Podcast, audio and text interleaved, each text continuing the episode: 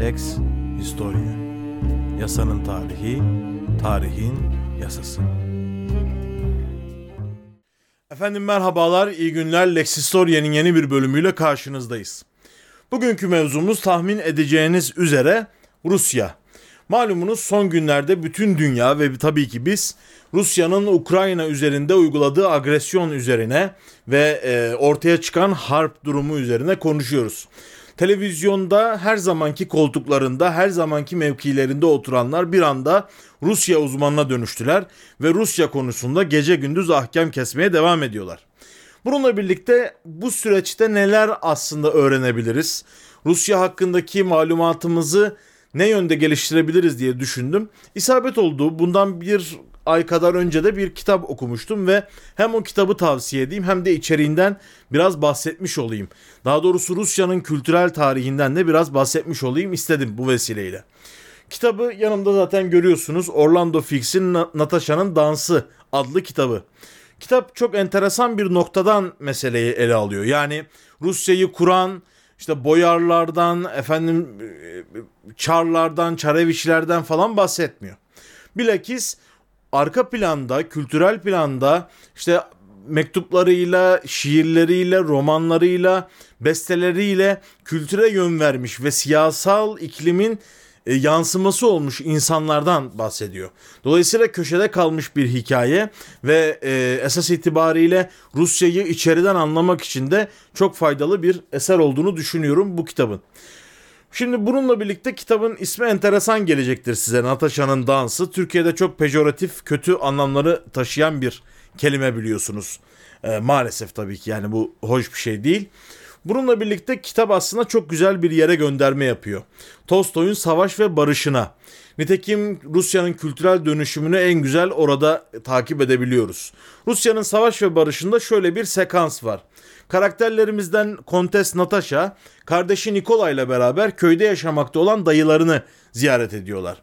Ve bu dayı Anisya adındaki bir serf kadınla gayrimeşru diyebileceğimiz bir ilişki içerisinde, bir ahşap kulübenin içerisinde tıpkı bir köylü gibi yaşıyor. Başta hayret ediyorlar vesaire. Daha sonra Anisya'nın hazırladığı Rus yöresel yemekleriyle bir güzel işte hora geçiriyorlar o yemekleri. Ardından avcılar geliyor avdan, serf avcılar ve balalayka oynamaya başlıyorlar. Yani Rusya'nın yerel, yöresel oyunlarını oynamaya başlıyorlar. Natasha'nın içi kıpır kıpır oluyor. Bunu fark eden dayı eline gitarı alıyor, şöyle bir tozunu siliyor ve bir Rus havası çalmaya başlıyor.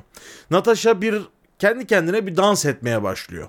Oysa bir kontes olarak hiç böyle bir e, Rus yerel oyunları veya Rus yöresel oyunlarıyla iştigal etmemiş. Daha çok valslerle iştigal etmiş bir kız bir anda adeta kimliğini keşfediyor. Rusluğunu keşfediyor.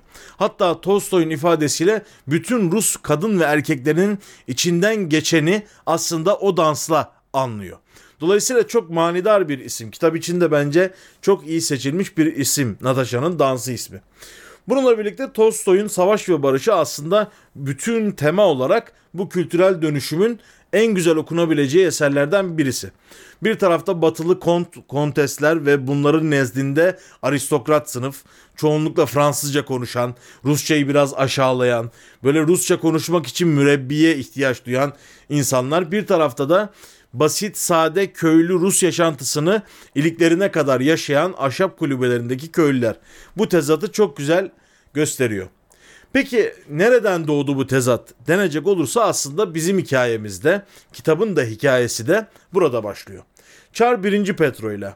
Biliyorsunuz bizim literatürde daha çok Deli Petro olarak geçer. Muhtemelen reformlar sürecinde yapmış olduğu davranışlardan dolayı kendisine bir delilik izafe etmişiz. Oysa tarih Petro'nun e, ne kadar doğru bir hamle yaptığında bize bir ölçüde gösteriyor. Dolayısıyla Rusların da ona Büyük Petro demesi çok da haksız değil diye düşünüyorum. Şimdi bu Petro abimiz Alexey Mihailovich'in yani hali hazırdaki Çar'ın ikinci evliliğinden olma çocuklarından bir tanesi. Dolayısıyla biraz hafif besleme vaziyeti var.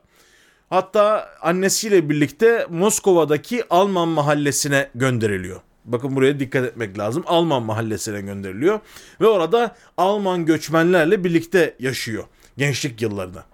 17 yaşında Tabi bu arada e, abisi Fyodor tahta çıkıyor. O çok zaten hasta da bir adam varis bırakmadan vefat ediyor. Geriye ablası yani babasının birinci evliliğinden olma ablası tam bir elekçi olan Sofya kalıyor. Ve Sofya sevgilisi e, Vasilyevich Golitsen'le birlikte idare etmeye başlıyor ülkeyi. Bu çocukcağız da bizim Petro'da 17 yaşına geliyor bu arada. 17 yaşındayken bir saray darbesiyle ablasını manastıra, kardeşi o da sakat bir çocuk Ivan Nı da tahta geçiriyorlar. Kardeşi Ivan'la birlikte bunlar ortaklaşa şirket gibi yönetmeye başlıyorlar Rusya'yı. Ancak e, Petro biraz daha farklı diğer kardeşlerinden. Bilhassa bu Alman mahallesinde yaşadığı tecrübe, Almanlarla birlikte yaşadığı tecrübe Avrupa kültürünün üstünlüğüne dair kendisinde bir düşünce uyandırmış. Hatta ve hatta tanıkların ifadesine göre Çocukluğundan beri böyle göl kenarlarında kağıttan gemiler kayıklar yüzdürürmüş. Tabi bu biraz daha yakıştırma olabilir daha sonra yapacağı işlere nazara. Ee, bununla birlikte Petro bir Avrupa merakına e, düşüyor ve 1697'de kardeşi Ivan öldükten bir sene sonra yani Çarlığa tam olarak hakim olduktan bir sene sonra bir Avrupa seyahatine çıkıyor. Burada İngiltere'yi ziyaret ediyor. Hollanda'da gemi yapım sanatını öğreniyor. Marangozluk öğreniyor. Muhtelif sanatlarla iştigal ediyor. Tam Venedik'e doğru yola çıkacakken bir darbe girişiminin haberini alıp geri geliyor. Yine darbenin müsebbiplerinden bir tanesi olan Elekçi ablasını yine yakalıyor. Bu defa yine cezalandırıp onu iyice manastıra kapatıp iktidarını sağlamlaştırıyor. Ancak bu seyahati onda bir aydınlanma düşüncesi oluşturuyor. Esas itibariyle Ruslar e, Altın Orda Moğol İmparatorluğu'nun gölgesinde asırlarca yaşamış. Tatarların, Türklerin gölgesinde asırlarca yaşamış. Büyük ölçüde görüntüleriyle de Asyalı bir kavim.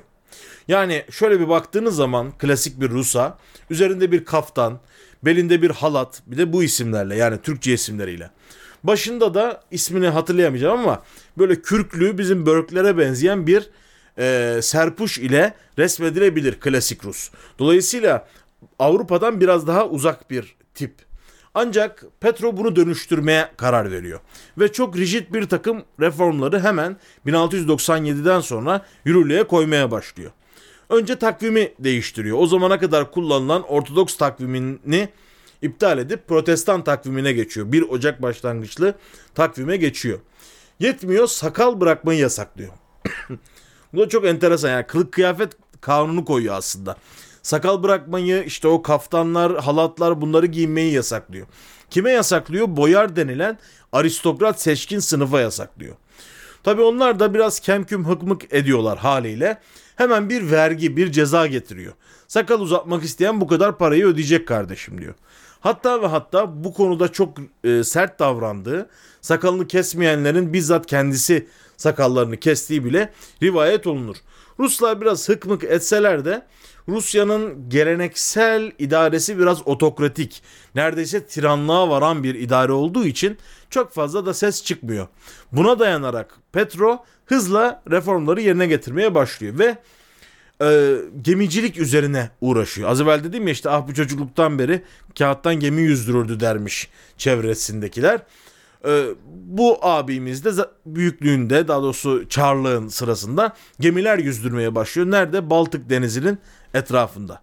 Ve İsveç'i ağır bir yenilgiye uğratıyor. Hatta biliyorsunuz bizde Demirbaş Charles diye bir tip vardır Osmanlı tarihinde. Ruslardan kaçıp Osmanlı'ya sığınır İsveç kralı. Uzun yıllar bizde kaldığı için biz de böyle biraz galiz dalga geçer tarzda Demirbaş demişiz adamcağıza. Onu yenilgiye uğratıyor. Onu yenilgiye uğrattıktan sonra e, Neva Deltası üzerinde bir yeni şehir inşa etmeye karar veriyor. Bu yeni şehir onun kafasında Asyalılığı temsil eden, eskiyi temsil eden Moskova'nın yerini alacak. Başkentin yerini alacak. Ve adına da Sankt Petersburg yani bugünkü ismine de St. Petersburg ismini koyuyor. Tabi bu şehrin inşaatı da çok enteresan. Kısaca değineyim. Binlerce serfin çalıştığı bir inşaat ameliyesi oluyor burada. Özellikle e, Neva nehrinin deltasında olduğu için bu şehrin yapılacağı yer Bir bataklık burayı kurutmanız lazım. Allah'tan evet belki elinde çok para veyahut kapital akışı yok Petron'un ama sayısız derecede serf var. Yani yarı köle köylüler var. Dolayısıyla bunları ameleliğe koşturuyor. Abartılı rakamlar 100 bine yakın kölenin bu inşaatlar sırasında vefat ettiğini söyler. Ancak o dönem için muazzam bir inşaat başarısı olarak bataklık tamamen kurutuluyor. Kanalizasyon sistemleri yapılıyor, rıhtımlar yapılıyor ve St. Petersburg muazzam bir şehir olarak ortaya çıkıyor. Bununla birlikte St. Petersburg'da bir inşaat, e, daha doğrusu bir güzelleştirme faaliyeti de başlıyor. Ve öyle ki o dönemin şahitleri söylüyor bu kitaptan alıntıdır. Ee, Çar Petro mezbahayı bile rokoko tarzında yani o dönemki Avrupa stilinde yaptırıyor. Hatta yine o dönemlerde ziyaret etmiş olan Kont e, Algarotti buradaki mimariyi af buyurun piç mimari olarak tanımlıyor. Yani bir tarafı İtalya'dan, bir tarafı Hollanda'dan, bir tarafı Fransa'dan alınmış bir mimaridir deniyor. Fakat Petro'nun bu reformları, devrimleri açıkçası başarılı oluyor. Biraz da e, demir yumruğun tesiriyle tamamen e, Rus insanının bünyesine yerleşmeye başlıyor. Ama şu tarafı da var. Yani bir insanın içinden kolay kolay o örfleri adetleri çıkartamazsınız. Petersburg'a ilk yerleşen tırnak içinde batılı olma meraklısı olan Ruslar bahçelerinde hayvan beslemeye devam etmişler. Sonra Petro'nun bunu yasaklaması gerekmiş. Nitekim inşaat sırasında da o böyle savsaklayıcı tavırın devam ettiğini görüyoruz. Mesela St. Petersburg'un meşhur bir Nevski Caddesi vardır. Hatta bizden de orayla ilgili bazı şiirler yazanlar falan vardır. O Nevski Caddesi'ne Google Earth'ten bakarsanız caddenin başıyla sonunun düz bir hat olmadığını fark edersiniz. Caddenin bir başından başlanmış inşaata bir sonundan ortada tam düz çizgide buluşamamışlar. Hafif böyle bir eğimli gider. Dolayısıyla evet yani şeklen bir batılılaşma var. Ancak içeride hep böyle o e, aydınlanma düşüncesinden, o matematiksel düşünceden bir tarafıyla uzak bir Rus ruhu yaşamaya devam ediyor. Zaten o pek batılı Rus çarlarının her daim böyle e, otokratik eğilimlerinin olduğunu, hatta böyle taşkın eğlenceler tertip ettiklerini, mesela cüce fırlattıklarını birbirlerine eğlence olsun diye biliriz. Tarihte okuruz. Onunla ilgili de bir kitap daha tavsiye edeyim. Simon Sebag Montefiore'nin e, Romanovlar kitabını okursanız çok daha detaylı bu hususlara ilişkin bilgi edinmiş olursunuz. Tabii ki yani o Rus damarı her daim devam ediyor. Hatta ve hatta e, ikinci Katerina olması lazım. Aydınlanma düşüncesi içerisinde Voltaire'i, Montesquieu'yu falan okuyor. Ve kanunların ruhundaki şu ibareden etkileniyor.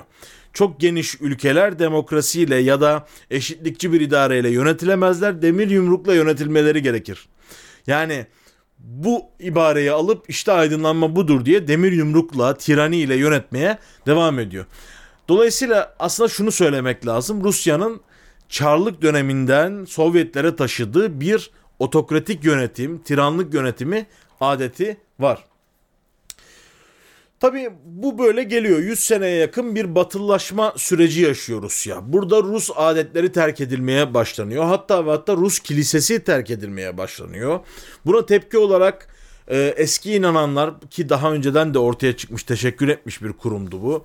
Eski inananlar gibi daha sonra göreceğimiz Malakanlar, Dukoborlar gibi e, daha münzevi Hristiyan tarikatları Rusya'da yayılıyor. Bununla birlikte bu süreci dönüştüren bir hadise oluyor. O da 1805'te Napolyon'un Rusya'ya sulanmaya başlamasıyla e, gerçekleşiyor. Daha doğrusu özür dilerim 1812'de. E, Rusya'ya bir saldırı düzenliyor malum Napolyon ki kendisinin de bir bakıma sonu bu olacak. Yani kara kışa yenilecek. Hatta derler ya Rusya'nın en büyük generali e, Bay Kış'tır diye. General Kış'tır diye. Yani o hakikaten öyledir. Napolyon Rusya'da madar olacak. Ancak Ruslar için büyük bir travma. Çünkü e, o zamana kadar tamamen Fransız kültürünü yüceltmiş, batılılaşmayı Fransızlaşmak olarak algılamış. Ki nitekim o dönemde kültür e, atmosferini de biraz Fransızlar domine ediyordu. Yani frankofon bir kitle domine ediyordu. Bizdeki aydınlanma tecrübesi de, batılılaşma tecrübesi de aslında evvel emirde Fransızlaşmak, Fransa kültürüyle hemhal olmakla başlamıştır. Dolayısıyla bu çok benzer paralel süreçler biz biraz daha 50-60 sene e, geriden takip etmişiz diyebiliriz bu süreci. Ama işte 1812'ye gelindiğinde Ruslar derin bir e, bunalıma giriyorlar. Çünkü Savaş ve Barış'ta Moskova valisi Kont Rostopçi'nin söylediği bir ibare var. Yani onun ağzına yerleştirilmiş bir ibare var. O da şu. Öğretmenlerimiz ve ilahlarımıza karşı savaşabilir miyiz? Gençlerimize bakın, hanımefendilerimize bakın. Fransızlar bizim tanrılarımız. Paris cennetteki krallığımız bizim diyor. Yani Fransızlara böyle bakarken bir anda Fransız ordularını karşısında gören insanlar için büyük bir travma oluyor. Bir yandan aristokratik sınıf, pek çoğu da askerlikle iştigal eden aristokratlar kendi sınıflarına dair eleştirel bir bakış kazanıyorlar. Napolyon'a karşı direnirken. O da şu. Yani bu savaşa karşı bir ölçüde gönülsüz olan, Fransız mandasından yana olan aristokratları fark ediyorlar. Yetmiyor o köylülerin, serflerin ne kadar vatanperver, ne kadar hamiyetperver bir şekilde e, vatanlarını e, ana Rusya dedikleri o toprağı korumak için mücadele ettiklerini görüyorlar. Hatta ve hatta Çar'la olan mektuplaşmalarında bazı kontların böyle ibareler yazdığını görüyoruz. Mesela diyor ki kendi sınıfımdan utanırken köylülerin kahramanlığı gözlerimi yaşartıyor tarzında bir e, ya ne oluyoruz biz nereye gidiyoruz 100 senedir yaşadığımız nedir hissiyatına kapılıyor Rusya'nın entelejansiyası. Hal böyle olunca zamanla Rusluk bir değer haline gelmeye başlıyor. Pek çok soylu Savaş ve Barış'taki dayı gibi o ilk başta tasvir ettiğim dayı gibi Rus köylüleriyle beraber yaşamaya başlıyor. Hatta ve hatta e, çocuklarına serf dadılar tutuyorlar. Bu da yetmiyor. Bazı serf kızlarıyla evleniyorlar. Hakiki Rusluğu onlardan öğrenebilmek adına. Zaten daha sonra 1825'teki dekabrist yani aralıkçı Aralık ayında gerçekleşmiş bir ayaklanmadır. Aralıkçı ayaklanmada da bunun tesirleri görünüyor. Onlar ulusalcı bir hareket olarak e, ortaya çıkmış bir şey. Dekabrist ayaklanma ve köylüleri idealize eden, Rus köylüsünü idealize eden ve Rus milletini Rus köylüsünün şahsında birleştirmeyi düşünen bir ayaklanma. Ayaklanma başarısız oluyor. Fakat Çar Nikolay bunların öldürmek yerine, idam etmek yerine pek çoğunu Sibirya'ya sürüyor. Bu aslında Rusya'nın yeniden keşfi, Rusluğun yeniden keşfi sürecine farklı bir katkıda bulunuyor istemeden. Mesela çok e, mühim bir örnek Savaş ve Barış'ta da Bolkonski adıyla geçiyor ama aslında gerçek adı Sergey Volkonski adındaki general İrkutsk'a sürülüyor. İrkutsk'ta e, karısı Maria, Prenses Maria da onu takip ediyor. Fedakar bir Rus kadınının yapması gereken şey budur hissiyatıyla. O da kocasıyla birlikte Sibirya taraflarına doğru gidiyor. Ve 30 sene burada köylülerle birlikte yaşıyorlar. Ve Sergey Volkonski gibi pek çok e, kişi orada bir komünite kuruyorlar. Bir komün kuruyorlar aslında. Birbirleriyle irtibat halindeler. Evet St. Petersburg'dan uzaklar. Hatta ve hatta Rusluğun sembolü olan Moskova'dan da uzaklar. Ama gerçek Rus duygusunu bu köylülerin arasında bulduklarına inanıyorlar. Ve aslında o çağda ikonlaşıyor bu şahsiyetler. Herkesi de etkiliyor. Dolayısıyla bir Rus köylüsü övgüsü başlıyor. Yani Çarpetro'da başlayan batılılaşmanın karşısına Ortodoks, yerli, milli Rus köylüsünün hissiyatı konulmaya başlanıyor. Yani Rusya irfanı diyebileceğimiz bir şeyi vurgulamaya başlıyor sürekli Rus aydınları. Hatta enteresan bir noktaya geliyor. Moskova demir yollarıyla şunlarla bunlarla biraz dış dünyaya açılmaya başlayınca burada bir tüccar burjuva sınıfı doğuyor. Bunlar da sanat alıcısı bir kesimi oluşturuyorlar. Mesela Savvan Mamantov gibi önemli şahsiyetler var. Demiryolu ticaretiyle uğraşıp sanatı sübvanse eden pek çok e, isim var o dönemde. Burjuva sınıf, tüccar sınıf içerisinde. Ve bir köylü işi takıntısı başlıyor Moskova'da. Yani evlerinde tırpan koyuyorlar, şunu koyuyorlar, bunu koyuyorlar. Tuhaf tuhaf. Hatta Çehov'un bir hikayesinde onu e, modayı ifade ediyor. Bütün duvarlar lubok gravürlerle kaplıydı. Ihlamur ağacından yapılan ayakkabılar ve oraklar astı duvarlara. Odanın bir köşesine tırmık koydu ve işte Rus tarzı bir yemek odasına kavuşmuştu gibi bir ifadeyle. anlatıyor Çehov bu köy işi e, meselesini. Tabi sadece bu burjuva sınıfında ya da Rus köylüsüne önem veren aristokrat sınıfta tutmuyor bu köylü işi, Rus işi e, modası. San Petersburg'a kadar ulaşıyor. Hatta ilk defa bu çağlarda yani 1800'lerin ortalarına doğru St. Petersburg'da soğan kubbeler görünmeye başlıyor. O Rusya'nın e, ikonik hale gelmiş olan mimari hususiyetleri görülmeye başlıyor. Ve kokoşnik taçlı binalar yapılıyor. O Rus kadınlarının başlarına taktığı taclara benzer tacları olan binalar yapılmaya başlıyor. Yine bu dönemde daha doğrusu biraz daha sonraları Moskova atölyeleri önem kazanıyor. Bunlardan bir tanesi de pek çoğunuz duymuştur hatta o tatlı olarak da yemiş olabilirsiniz. Faberge yumurtası denen bir mücevher şekli vardır. Bu Romanovların da en büyük zenginliklerinden biri olmuş daha sonraları. Meşhur bir e, Rus yumurtası olarak da bilinir. Bir mücevher aslında bu ama bunun çikolatayla falan da yapılır. Faberge diye böyle bir yerde tatlı söylerseniz karşınıza o gelecektir. E, o dönemde çıkıyor. 1800'lerin ortalarında çıkıyor. Hatta ve hatta matruşka yani Rusya'nın çok ananevi bir şey olduğunu zannettiğimiz o sembolik e, heykelcikler diyelim. Onlar bile çok sonraları ortaya çıkıyor. Biraz daha bu yerelleşme, millileşme akımının bir parçası olarak. Bu akım öyle güçlü bir akım haline geliyor ki 1874'te okumuş gençler tasları toprağı e, ne derler tası tarağı toplayıp Rus köylerine gitmeye başlıyor. Halkımıza gideceğiz, halkımızı aydınlatacağız düşüncesiyle yola çıkıyorlar. Ve e, Narodniki deniyor bunlara, Narodnikler. Daha doğrusu halkçılar diye çevirebiliriz. Bunlar daha sonra Rusya'nın ilk devrimci muhalefet partisi olan Narodnaya Volya'yı da kuran ekip aslında. Bunlar köye doğru, halka doğru gidiyoruz düşüncesiyle köy köy dolaşıyorlar ve fikirlerini neşretmeye gayret ediyorlar. Bu çok ironiktir. 1970'lerde de bizde olan bir şeydir. Yani e, Anadolu köylüsüne gidip feodal beylerin altında eziliyorsunuz ey köylüm falan filan diye retorik kasan abiler vardır. Halen daha aramızda yaşıyorlar. Tabi bu narodnikler de köylülere gidiyorlar ve diyorlar ki toprak reformu yapacağız. Sizi serf olmaktan, yarı köle olmaktan kurtaracağız. Köylüler de toprak reformunu duyunca ilk tepkileri şu olmuş. Oh çok iyi olur. Bir iki tane serf kapatırım. Yan gelip yatarım. Yani zihniyet çok farklı. Ne hayallerle köylere gidiliyor ancak köylülerin o dönemki zihniyeti bambaşka. Hatta Gorki de bu popülist Narodnik hareketine katılıyor. O da köylere gidiyor ve adamcağız pişman olmuş gittiğine. Köyde başta zaten şüpheyle bakıyorlar bunlara. Önce zenginleriyle köyün zenginleriyle biraz kavgaya tutuşuyor. Yetmiyor köyde zina ettiği iddiasıyla bir kadıncağızı linç edecek köylüler.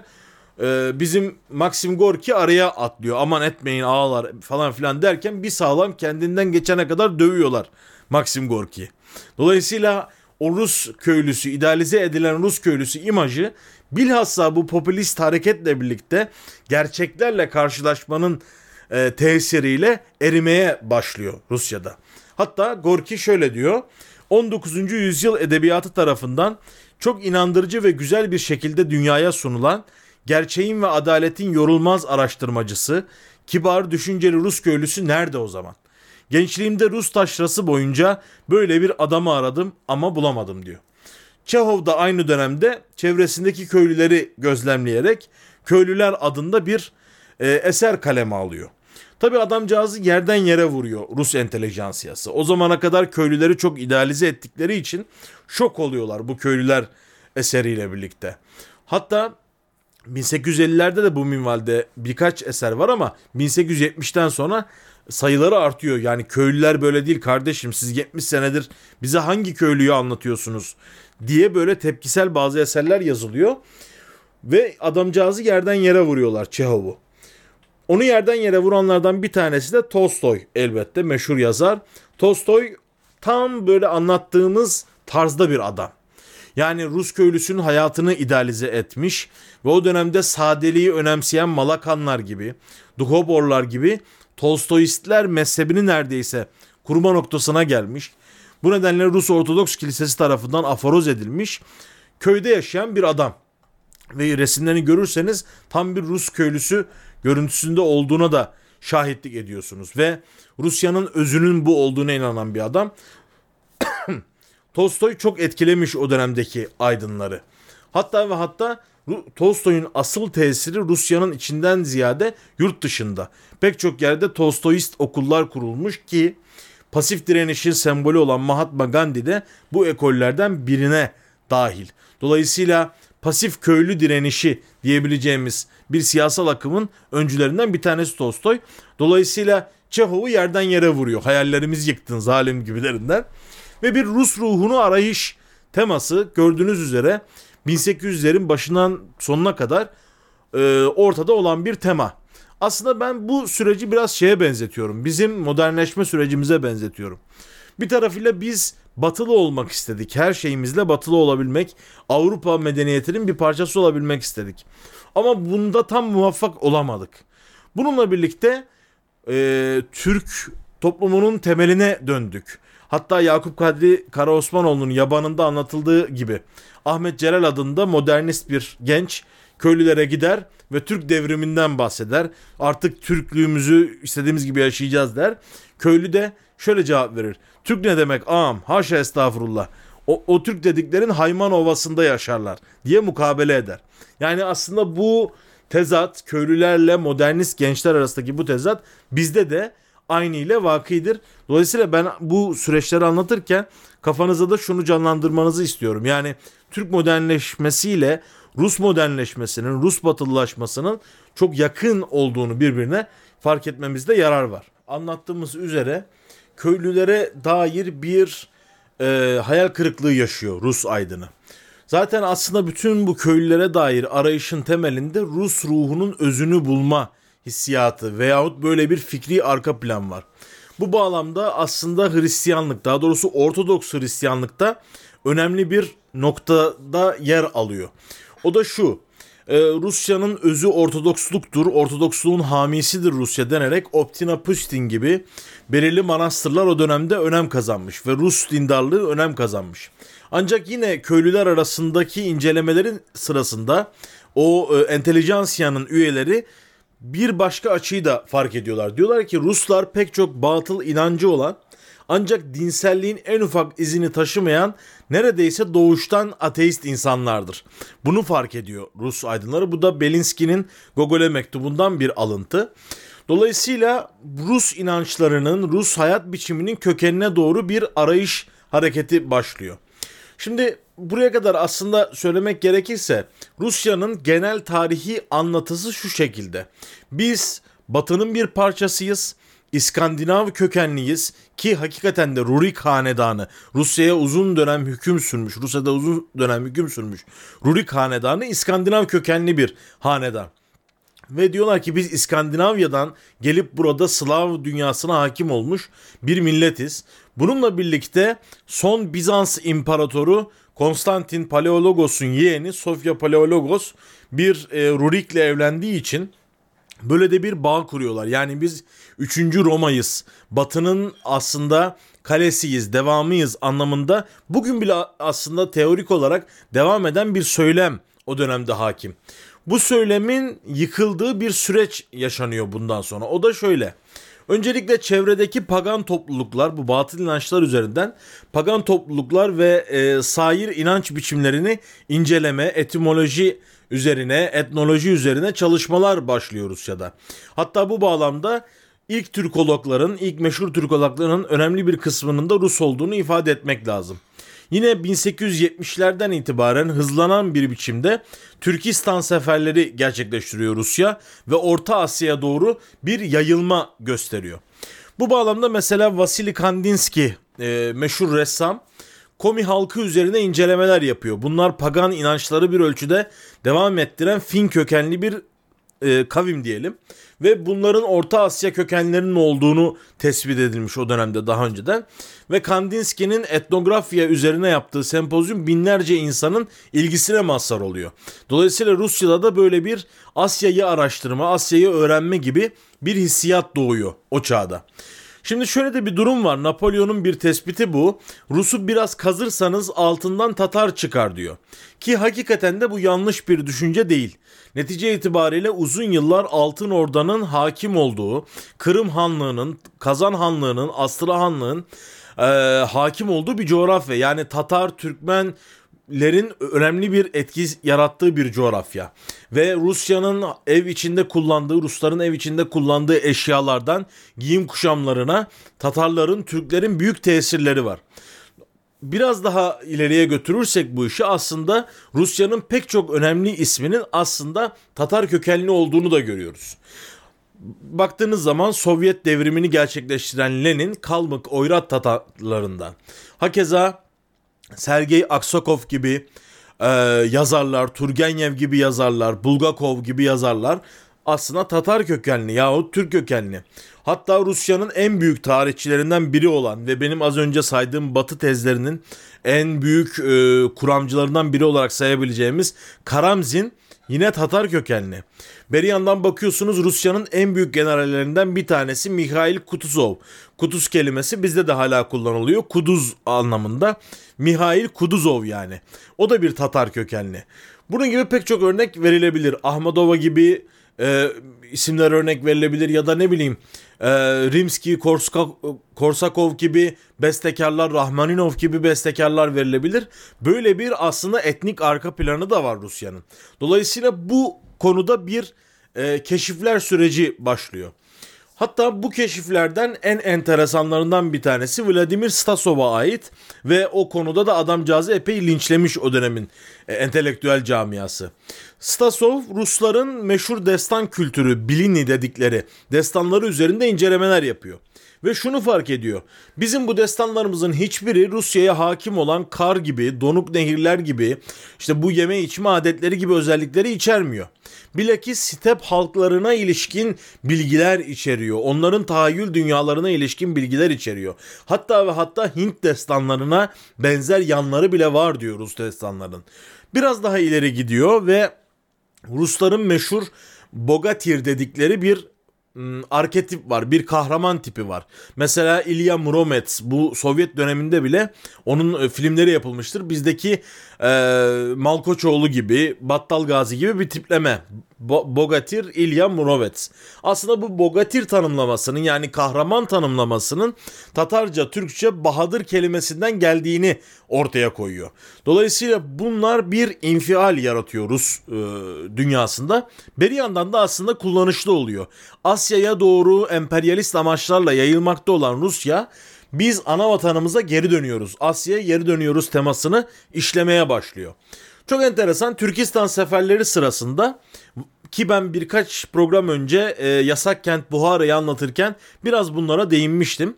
Vasili Vereshagin adında bir ressam da bu seferlere resmetmek üzere katılıyor. Ve resimlerinde şöyle bir temayı görüyorsunuz. Evet Rusların savaşını gösteriyor ama oradaki Türkleri, Türkistan'ın yerel halklarını birer insan olarak da resmetmeye dikkat e- gösteriyor.